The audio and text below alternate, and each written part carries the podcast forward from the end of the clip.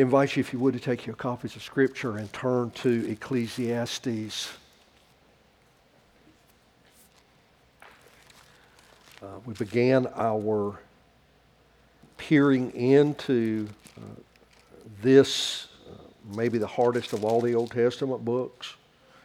Um, 3,000 years old, uh, and yet so relevant today. To imagine for just a minute, we've been praising God today, but to imagine just for just a minute that 3,000 years ago, that through a particular teacher and preacher, he granted thoughts and directed thoughts and inspired thoughts and specific words that would be written that would be as relevant today as they were 3,000 years ago. I was thinking about that because I've seen a lot of change in my life. I've probably been very aware of life for at least 50 years, aware of the things that were going on around me, aware of uh, what people did, what people said, how they lived, and how they carried out their lives. And over the course of the last 50 years, I've seen a lot of change.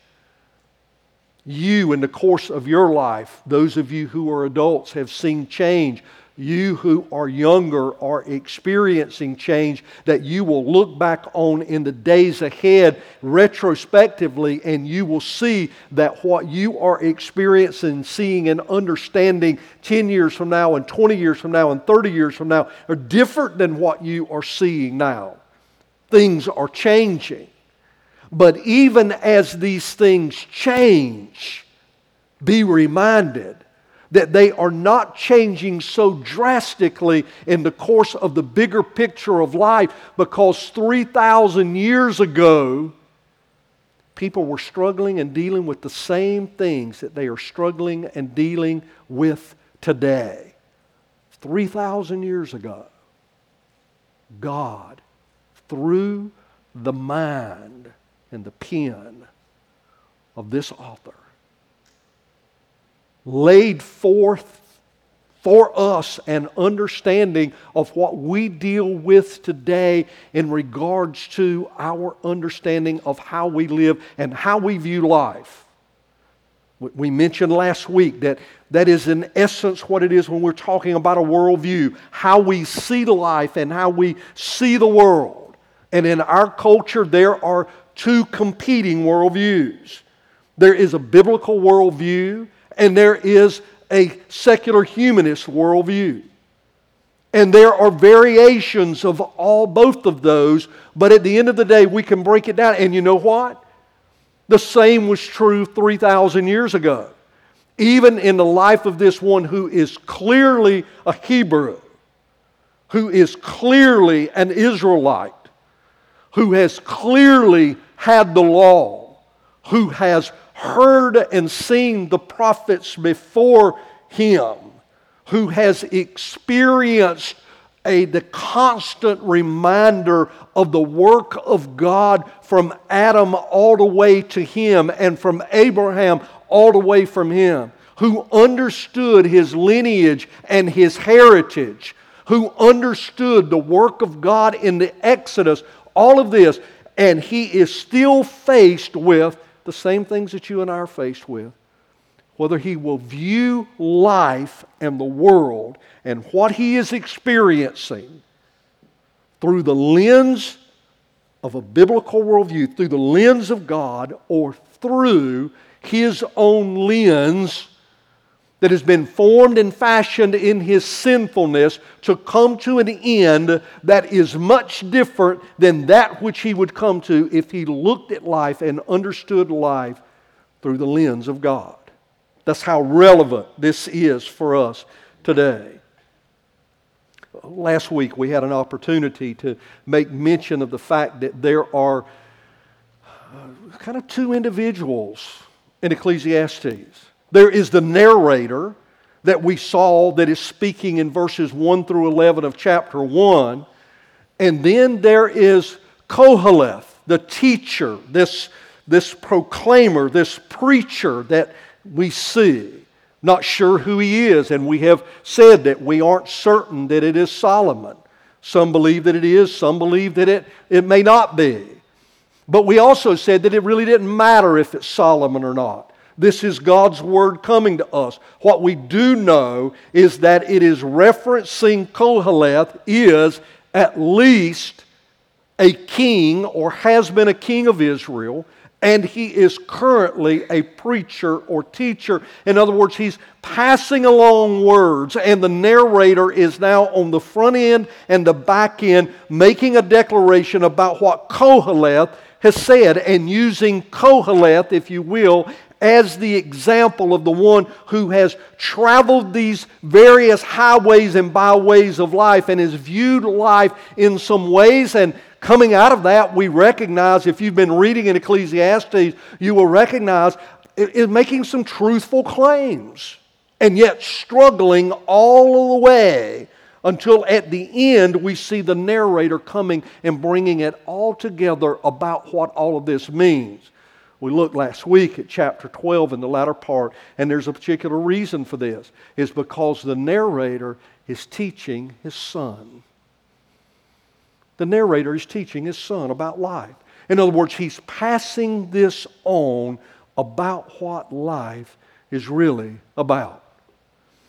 Some of us, all of us, need to know what life is about.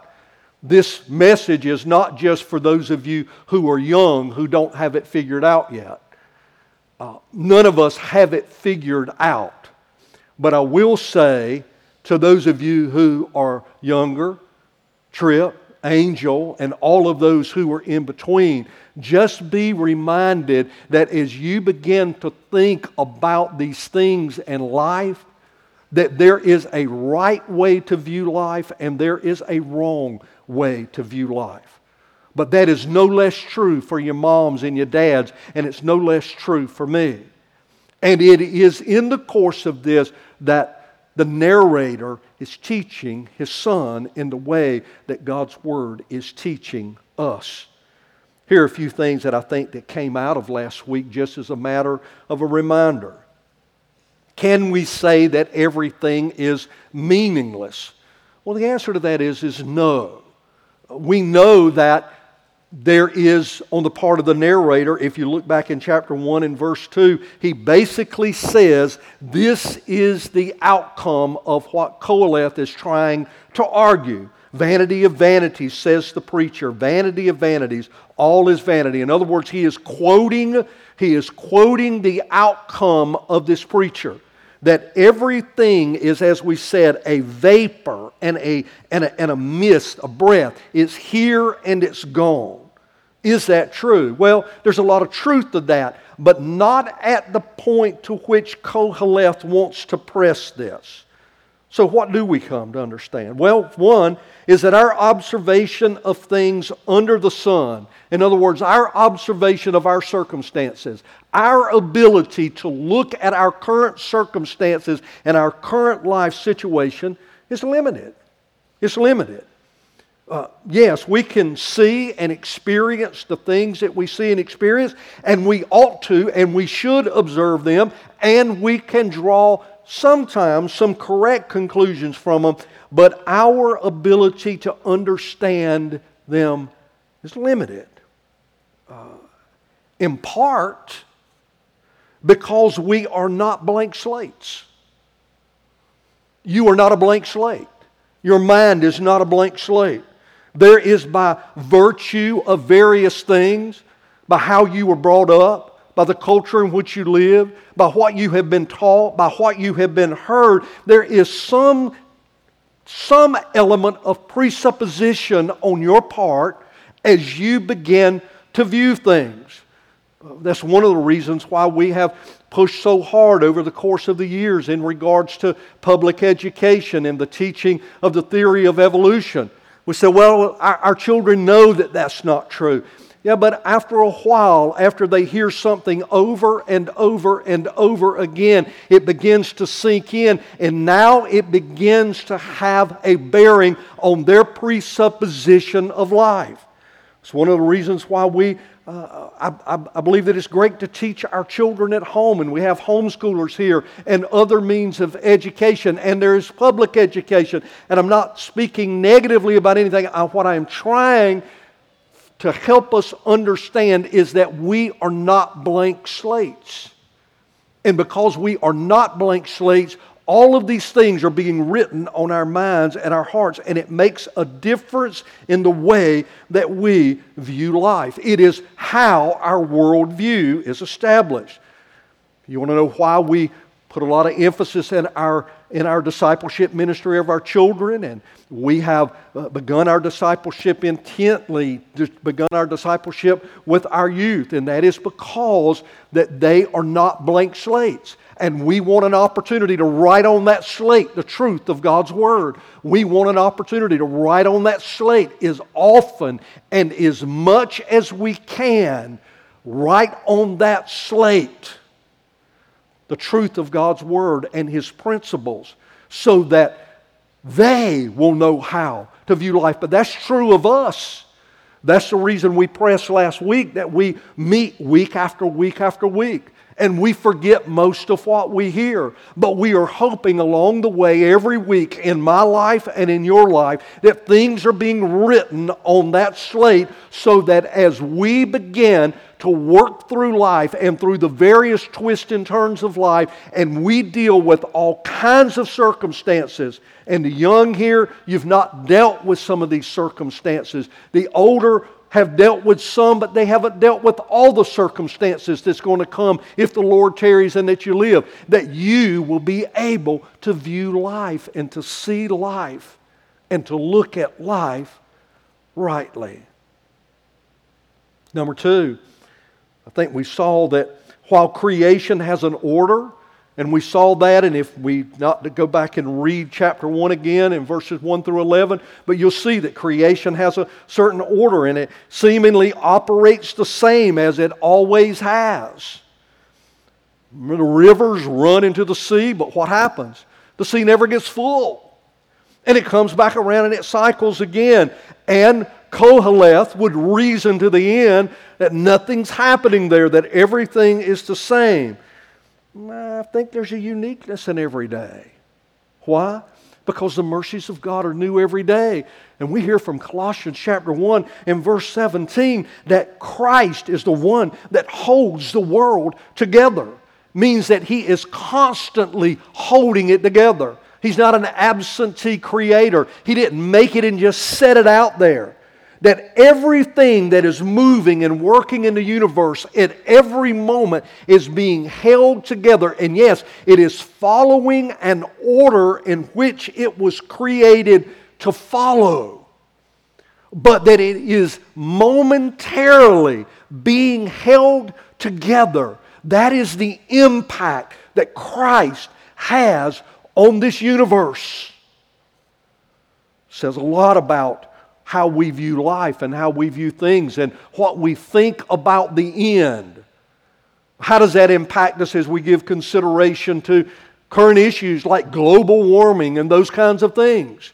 Well, if we understand that Christ is created and He's created with an order, and that over the course of creation, there hasn't been a whole lot that has changed. But if we understand that Christ holds all things together and that He is real and that He is all powerful and that He is all knowing and that He has determined the end, then we're not going to get all freaked out about global warming if there is such a thing. Because Christ, in His goodness and in His power, are holding things together. We're not going to disrupt it. We can't move it. We didn't create it. Seven billion people pushing all together at one time to one direction would not even be as much as a gnat landing on us as it would affect Christ because it cannot and will not affect him. Three, we are transient beings, we said last week. And this implies a couple of things. Yeah, our life is a vapor. We're here today and gone tomorrow. We talked about that. But in using the word transient, it also means something else. It means that we just don't one day up and cease to exist. Transient means what? That we move from one place to the other. When we begin to look at our lives and our circumstances, and we begin to look at life as a whole, and we see ourselves as He did, as a transient being, then it would cause us to think about what is next. He doesn't talk a lot about what is next. We will before we are concluding uh, our time together, but we do know that we are transient beings. And we heard last week that we will not be remembered. You say, oh, shucks, I thought people would remember me. I don't know how many of you went back and thought about it. I made to ask the question last week how many of you knew anything about your great grandparents? Did that spark anybody to go back and think about your great grandparents? Maybe it did, maybe it didn't. Probably didn't. See, you forgot it. Yeah, that, and that was proved out. Uh, Koheleth said you, you, you don't remember and you won't be remembered. Well, you didn't remember that. And fifthly, there are no struggles in this life that ultimately are new. There are no new struggles generally. Since the fall, there has been hardship and struggle. I went back and was reviewing that this past Monday as I was thinking back through our time together on Sunday. It, it took me back to wonder and just kind of think a little bit about Adam's situation and being in a garden where uh, uh, everything was perfect, everything was there. It didn't mean that he didn't have to pick fruit. He had to pick fruit to eat fruit, okay? Uh, he had to work, and he had been given charge to, to, to till, to garden, to care for. So there was work there, but it just wasn't resistance to it. And then, uh, and I'm going to say, all of a sudden, when he is cast out of the garden, he is cast out of that environment. And he's put in a situation where things are more difficult and there is resistance uh, to what uh, he was seeking to do. Y'all know about that resistance in your lives, don't you? Don't you know about that kind of resistance uh, at work? But Bobby, you know about that resistance and going and, and gassing your boat up. You had the resistance of a ditch. And, and others of us have, have noted resistance to the things that, that we do. Hard things, hard things that come upon us when we are trying to do just even simple tasks. But just think about that in relation to life. There are hardship and there's struggles. There's sicknesses and their death. And it wasn't long after the fall that we find within just a matter of seemingly a few decades, we have a brother killing a brother. How much more drastic does it get? Things had, things had really come down a long way in just a matter of a few decades where brother was killing brother. My point is, is that we are facing and dealing with the same struggles, the same struggles in society, the same struggles in family, those same struggles. And so we find ourselves looking at life, giving consideration to life. We pick up in verse 12 of chapter 1, and that's just kind of a, a recap. Uh, I hope you caught those things last week. Now we shift from the narrator and we go straight to Koheleth, the preacher. We know that because now he begins to speak. He said, I, the preacher, have been king over Israel in Jerusalem. And I applied my heart to seek and to search out by wisdom all that is done under heaven. It's an unhappy business that God has given to the children of man to be busy with. I've seen everything that is done under the sun, and behold, all is vanity, all is a vapor, and a striving after wind. In other words, an attempt to try to capture wind an, an attempt to follow it, attempt to know it, attempt to hold on to it. And a proverb comes out of that. And the proverb is what? What is crooked cannot be made straight, and what is lacking cannot be counted. He goes on to say, I said in my heart, I have acquired great wisdom surpassing all who were over Jerusalem before me. And my heart has had great experience of wisdom and knowledge. And I applied my heart to know wisdom and to know, to know knowledge and uh, to know. I applied my heart to know wisdom and to know madness and folly. I perceived that this also is but a striving after wind. And then a proverb For in much wisdom, is much vexation, and he who increases knowledge increases sorrow. I said in my heart, Come now, I'll test you with pleasure. Enjoy yourself. But behold, this also was vanity, fleeting, but a breath. I said of laughter, It's mad, and of pleasure, What use is it? I searched with my heart how to cheer my body with wine, my heart still guiding me with wisdom, and how to lay hold on folly, till I might see what was good for the children of man to do under heaven during the few days of their life. I made great works. I built houses and planted vineyards for myself. I made myself gardens and parks and planted them all planted in them all kinds of fruit trees. And I made myself pools from which to water the forest of growing trees. I bought male and female slaves, and I had slaves who were born in my house. I had also great possessions of herds and flocks, more than any who had been before me in Jerusalem. I also gathered for myself silver and gold, the treasure of kings and provinces.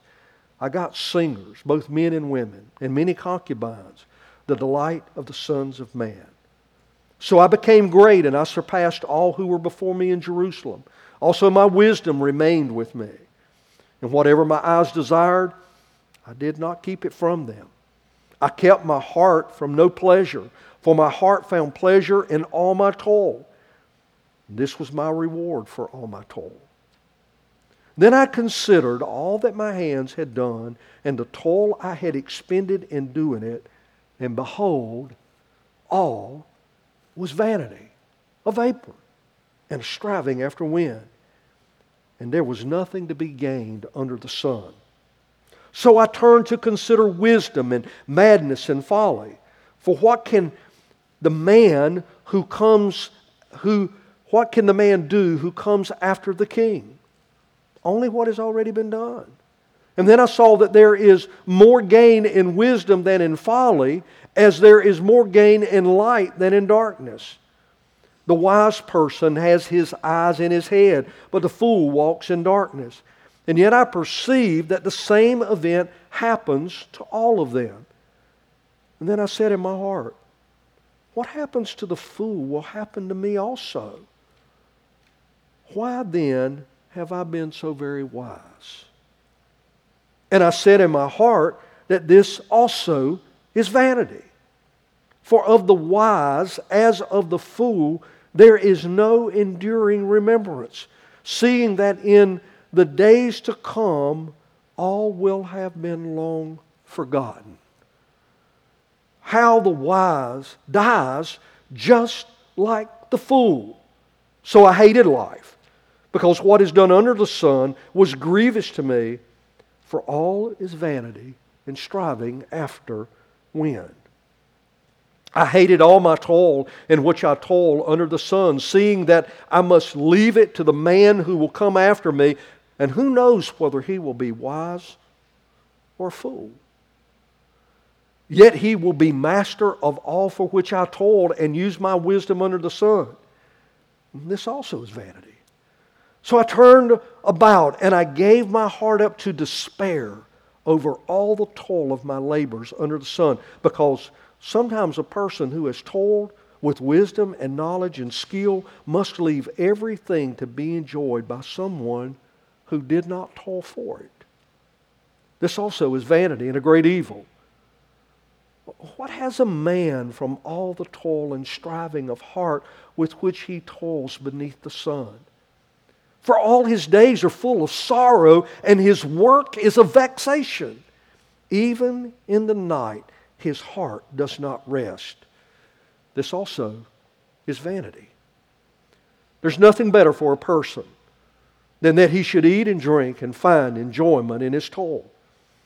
This also I saw is from the hand of God. For apart from him, who can eat or who can have enjoyment? For to the one who pleases him, God has given wisdom and knowledge and joy, but to the sinner, he has given the business of gathering and collecting only to give to one who pleases God. And if you think for just a moment he has come to revelation, no, he hasn't.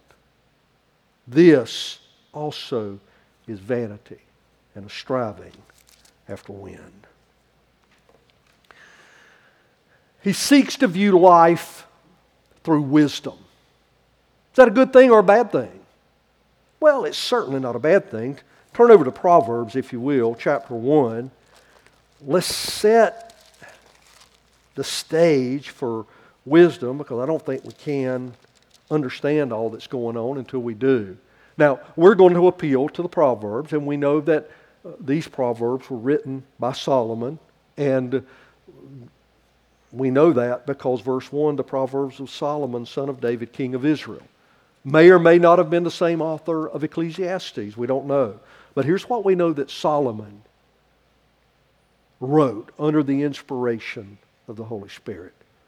To know wisdom and instruction, to understand words of insight, to receive instruction in wise dealing and righteousness and justice and equity, to give prudence to the simple, knowledge and discretion to the youth, to let the wise hear and increase in learning, and the one who understands obtain guidance, to understand a proverb and a saying, the words of the wise and their riddles, and listen. The fear of the Lord is the beginning of knowledge. Fools despise wisdom and instruction. Look in chapter 2, verse 1 My son, if you receive my words and treasure up my commandments with you, making your ear attentive to wisdom and inclining your heart to understand. Yes, if you call out for insight and raise your voice for understanding, if you seek it like silver and search for it as for hidden treasure, then you will understand the fear of the Lord and find the knowledge of God. For the Lord gives wisdom. From his mouth come knowledge and understanding. He stores up sound wisdom for the upright. He is a shield to those who walk in integrity, guarding the paths of justice and watching over the way of his saints. So it would seem that a pursuit of an understanding of life by giving one's attention, mind you, look, if you will, closely, and I applied my heart, verse 13 of chapter 1, I applied my heart. This wasn't just in passing. I applied my heart. I gave my attention wholeheartedly to seek and to understand and search out by wisdom all that is done under the heavens. In other words, I have I'm giving my life to education to knowing all that I can know so that I am able to rightly observe life. And we would say generally what? Go for it. That's good. Education is a good thing. There are those in here who have high degrees. There are those who have no degrees. But we would all, we would all point people to being educated, to know all that you can know so that you can understand all that you can understand. And is that worthwhile? Is that commendable? The answer is yes. The pursuit of wisdom, the pursuit of knowledge is a good thing. In fact, I would encourage you that if you are gifted in that way intellectually, and some are and some aren't, I would encourage you today to pursue it, to learn all that you can learn. But there was a something that the knowledge was the end for him. He saw his pursuit of this as a way to view and observe what was around him. And while that was okay, he did not attain to the wisdom and the knowledge of God. because he concludes at the end of all of this that this is an unhappy business. In other words, this is miserable. I would have to say that learning things just for the sake of learning things can be miserable. You know what I'm talking about. How many of you ever sat through a class in school where you were learning things just to be learning things and you were absolutely miserable? Some of you say, all my classes are that way. But some particularly are. But he was learning things just to be learning things, and he was very wise. We see that because he goes on to say in verse 16, I said in my heart, I have acquired great wisdom. In other words, I have acquired great knowledge. He hasn't acquired God, but he's required the learning of a lot of facts, and he's able to do a lot of things, and he's able to put a lot of things into play in the course of this. In fact, he says, comparatively speaking, surpassing all who were over Jerusalem before me. So this is Solomon. He doesn't have a lot to look back on. Saul and particularly just David, because David was the only one who had led from Jerusalem prior to Solomon. But if it is someone other than Solomon and we were farther down the road, he could at least look back and said, even if he was talking about Solomon, he said, in all that this has done, surpassing all who were over Jerusalem before me, and my heart has had great experience of wisdom and knowledge. So, in other words, he attained his goal of education. Now, where's the tension? Well, use this for just a minute, and this has been re- we have been rehearsing in our Connect group for a while, uh, but the solution to the problem for secular humanists is what? More education. If we have more education and we are better educated, then things will be better. If we're better educated, crime will go down. If we're better educated, we will deal differently with each other. If we are better educated, then the bad things in our society will go away. I was reminded as I was doing some reading in preparation for today, someone had recalled this very thing, not in terms of secular humanists, but just in the course of those who are better educated. Uh, do you know where gang rape is prevalent? It's not in the projects. You know where it's prevalent? Has been in the news. It's prevalent on the, on the campuses of major universities. We have noted, and it has been prevalent in our own military. So, would the very thing that you would think that would come from the best and the brightest is not what comes from them. Why? Because all of the wisdom and education and knowledge in all the world while it may enlighten the mind to some things, it will not cleanse the heart. It will not cleanse the heart. It will not settle the conscience. It will not remove condemnation. It will not inform about the solution to sin. That's what Koheleth missed. And he searched for all of this, and at the end, when he had it, what did he say? He said, Vanity. Was like striving after the wind. And his proverb was what? His conclusion was this What's crooked cannot be made straight, and what is lacking cannot be counted. Was he right? Without question all the education, all the wisdom, all the knowledge, all of those things that we would think and that the secular humanist and even in his day that he thought would help him understand the world and solve the greatest issue of his heart, and that is what is my purpose in life and how can I live in to fulfill that? All of that, all of that. He said it didn't happen because when I had it all, I couldn't straighten a thing that was crooked. In other words, I, I couldn't reverse anything, I couldn't change it. And what wasn't there, I couldn't put it there. I couldn't make it happen. Look over in chapter 7 and verse 13. He, he references this same idea again. In verse 13, he says, Consider the work of God. Who can make straight what he has made crooked? In other words, who can outdo God? And who can undo God? Who? Well, the fact is, is no one, and education cannot do that. And then once he had acquired it all, he had his final conclusion. For in much wisdom there is much vexation, and he who increases knowledge, what?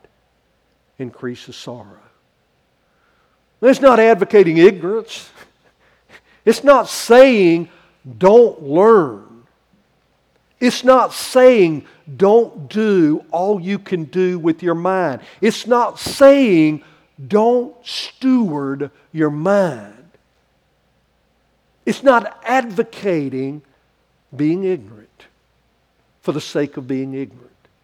What it is saying is, is that knowledge for knowledge's sake leaves a person empty. You know how we know that? One of the brightest men of our age, he's passed away now, You'll know his name, many of you, Stephen Hawking. Incredible mind. Cosmologist, physicist, taught math at Cambridge, studied the world, looked at the origin of things mathematically, didn't reason to God, couldn't reason to God. God had created all the math and he couldn't get there. In fact, he even said, and wrote. I don't even know why we would give consideration to the order of the world, but he couldn't get around the order of the world. In fact, everything that he did mathematically was because the world has order. You know that, don't you? I, don't know where you are, those of you who are in school, but wherever you are in the course of your education, there is a reason that you're learning 2 plus 2, or a reason that you are learning algebra, or a reason that you are studying physics. There is a reason for that, and that is because the world is ordered accordingly because God, in His in his power and in his infinite wisdom and intelligence ordered the world in such a way that you can mathematically work through those things and it makes sense. Not because the math in and of itself makes sense. It is not the end. It is because the order in which God has created makes sense. So if you're next class happens to be an algebra class or you're getting ready to study physics or chemistry, just be reminded that you are only studying what God has created, which is what He didn't get. But then, if wisdom wasn't going to get him there, he said, Let me see how I can, in wisdom, just look at myself and put myself in place to see if I can find meaning and purpose in life just for the sake of pleasure for myself. Because ultimately, if we can't find it and fix it through education, then the end has to be what? Us. Logically speaking, it has to come back to us. If we haven't found something that would bring us meaning and purpose in life through all the sciences. And we know this is true because when we go down here, even in his own pleasure, he's taking what he has learned in biology, he is taking what he has learned mathematically, he is taking what he has learned architecturally, and he is fulfilling now. He's taken all of that. He's found no purpose and meaning in life, and he takes that and he puts it back into use to do what? Well, just to satisfy my pleasures. And notice what he said. And so I come now, and I tell myself, he's speaking to himself, I'll test me with pleasure. I'll test me with pleasure. To do what? To enjoy myself. And why not? Well, if I'm my own God, Who else should I seek to please but me? Well, stop right there for just a minute, and I won't go on a diatribe about it, but I will ask us today, asking me, do you think in this way at times? How can I please me? What do I deserve? What should I get out of this? Haven't I arrived? Isn't it my time? Shouldn't I have this now? Janice and I have this discussion often. We're of an age now where some of our peers, she's a little bit older than I am now, mind you, but just a little bit. But some of our peers are retiring, and she'll tell me about some of the things that some of them are doing, and then we always get into the same, and it's a cyclical kind of thing. And I'm saying, that makes absolutely no sense. She'll look at me like I'm crazy sometimes. She agrees it's just harder for her to get there. I said, that absolutely makes no sense. Why in the world would anybody waste their resources and their time and their energy on serving themselves? Why not take that energy? Why not take those resources? Why not take that time and serve someone else? Do something for someone else. Do something with your life other than to try to satisfy your own pleasures. You know, and part of the reason for that is, is back up in chapter 1, and it has already been determined, and it was a right conclusion and a right determination. Notice in verse 8 all things are full of weariness. A man cannot utter it. And what does it say? The eye is not satisfied with seeing, nor the ear filled with hearing. In other words, you're not going to satisfy your pleasures. So why even start down that path? And I'm, I ask that question because it has a great bearing on how we view life and how we see life and what we do with what we have in the course of life. But he said, I will, I'm just going to indulge myself with pleasure and I'm going to do it wisely. In other words, I, am going to see if I can be satisfied with wine, but I'm going to do it wisely, meaning I'm not going to abuse wine. I'm just going to see if it'll help me get there, if it has meaning. Whatever it was, he was going to deal with it in the course of what he understood as wisdom. But at the end of all of that, you know what his conclusion was? Look in verse 11. And then I considered all of this and all that I had done and all that I had labored for to have what I wanted to have to serve myself and expended in doing it. And behold, all was vanity and a striving after wind, and there was nothing to be gained under the sun. In other words, there was no profit in it, there was no gain in it. So, search is not over. Verse 12. So I turn to consider wisdom, to give attention to madness and foolishness or folly.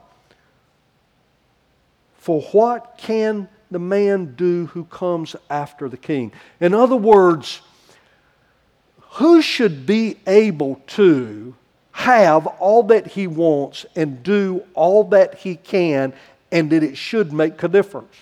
Well, the leader and the ruler. That makes the most sense. They should be the brightest. They should be the best at what they do if they're running a nation. So, in other words, when we're seeking presidents and senators, they should be the best and the brightest. And, and, and generally, they are. Generally, they are. Maybe not, Justin. But He's looking at me like, Are you crazy, Jimmy? You know better than that. No, the best and the brightest. They should be. They should be. So his point was is that after I had done all of this, who's going to come in behind me and do better?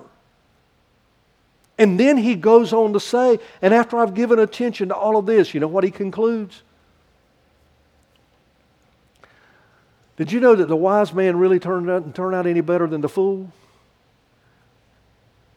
And then he says, So why did I spend all this time trying to be wise and do all these things the wise way?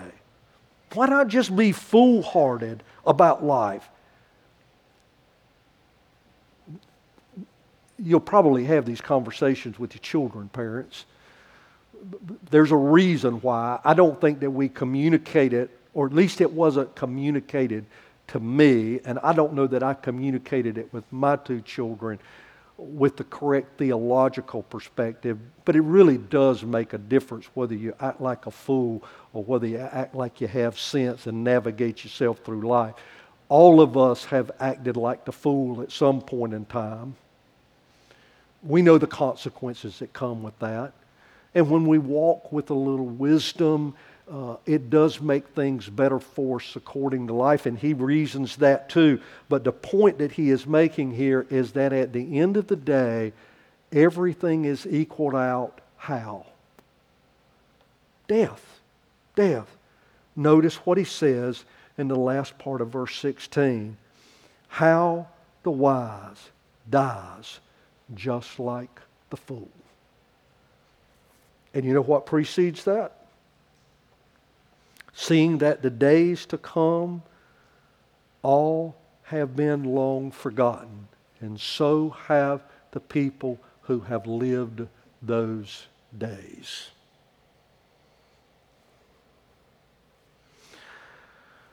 What happened to him?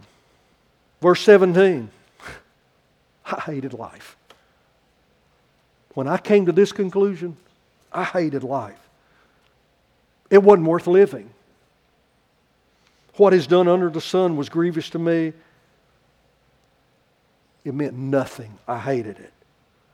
I hated all my toil. In other words, I hated and despised what I was doing and why I was doing. Why? Because even when I worked, he said, even when I worked, I was going to pass on what I did to someone else it was going to, my stuff was going to outlast me and wind up in the hands of who knows who.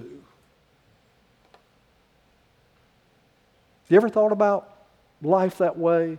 Some who are older may. I have walked with some older folks that that becomes the trouble of their heart. Is that I'm passing on, potentially passing on to someone something that I worked and labored and struggled for. And he goes on to say, and they haven't worked for it, and I don't know how they're going to deal with it. You know what our solution to those problems are legally?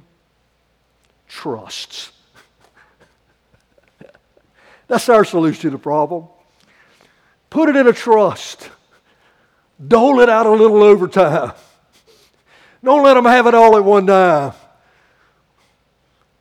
Put attachments to that trust. Let's see how they do with their education and their life. And if they don't meet these things, then it'll move on. That's our solution. Even that, in and of itself, tells us what?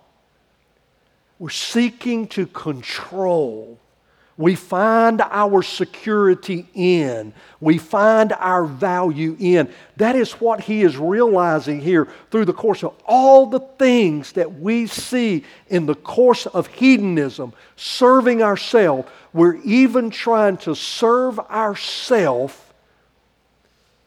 beyond our own life. As if somehow it is really going to make a difference. What is the conclusion of that? Verse 23 For all his days are full of sorrow, and his work is a vexation. And even in the night, what happens? He finds no rest. There is nothing better for a person than he should eat and drink and find enjoyment in what he does. Right or wrong? Well, it's better than other things. But if at the end of the day it is still about only serving ourselves, then that doesn't get us to where we need to be because that means that we are the end. That's what he had determined. He said that's what it must mean. And I saw that even that is from the hand of God. And don't think that somehow or another he's come to some kind of spiritual revelation here and turned to God because he hasn't. All he is doing is saying that it, it, it goes back to what I understand. If I'm wise and I work really hard and I do really good, then God's going to bless me. And if I don't, God's not going to bless me. But it's still, at the end of the day, all about me. And how do we know that he understood that at the end? Because if he had come to the realization of the reality of God and God became the center of his life, he would not have stated this last comment. This also is vanity and a striving after wind. So, what can we conclude? Well, wisdom is better than foolishness. Sure. He understood that. We can't seek pleasure as an end. Hear that again? We can't seek pleasure as an end. We can't seek pleasure as an end. But there is value in learning to be content. But what can we conclude? Well, we can conclude this that wisdom nor contentment are saving.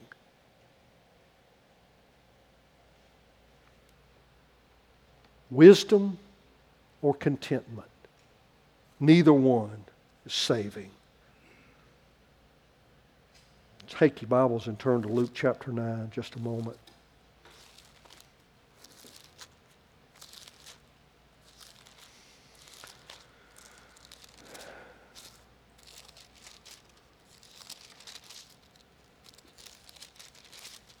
Lest we think that what we have just stated is just moralism.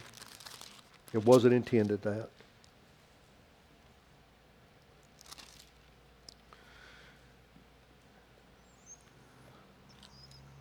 It's interesting that this flows from, in Luke's gospel, behind the feeding of the 5,000, where physical needs were met. But if we looked at the parallel passage in John, will understand that that miracle had no lasting effect on the masses. Okay? Just go back and read John, and, and you'll see that. Had no lasting effect on the masses. All they wanted was is Jesus to give them more. Why? Because they were seeking to serve themselves. In Luke's gospel, it follows Peter's confession that Jesus is the Christ. Seems to parallel what happens at Caesarea Philippi, in which Jesus points him back to the same thing. And remember, in Mark's gospel, when Peter confesses that Jesus is the Christ, he goes on and Jesus tells him what that means and that he is to, to be to be crucified. He is to suffer and to die. And Peter says, Absolutely not. And Jesus said, Now you wait a minute. Absolutely so. And then in verse 21, we have here in Luke's gospel, and he strictly charged and commanded them to tell this to no one, saying, the Son of Man must suffer many things and be rejected by the elders and chief priests and scribes and be killed on the third and on the third day be raised. And he said to all, This is not a call for salvation, but it is an understanding pointing to Christ as the end of all things. If anyone would come after me, let him deny himself and take up his cross daily and follow me. For whoever would save his life will lose it, but whoever loses his life for my sake will save it. For what does it profit a man if he gains the whole world and loses or forfeits himself? For whoever is ashamed of me and my words, of him will the Son of Man be ashamed when he comes in his glory and the glory of the Father and of the holy angels. And I will tell you truly, there are some standing here who will not taste death until they see the kingdom of God.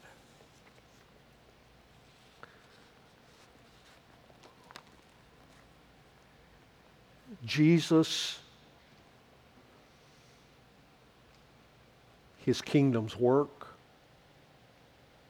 following him, trusting in him, laying down our life for him, serving him, giving our time for him,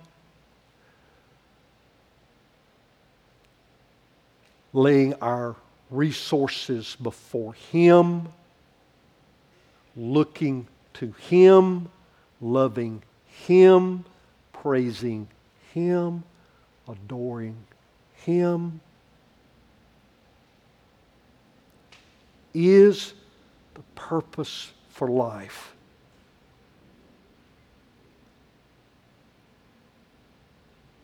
And is the only way that our life will seem purposeful and meaningful to us. That's the reason John Piper, in Desiring God, defines, defines that relationship in the context of, and, and it sounds like it won't go together, but hold just a second Christian hedonism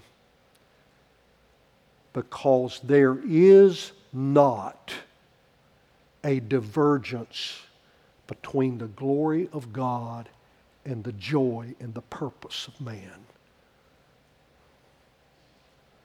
They are found together.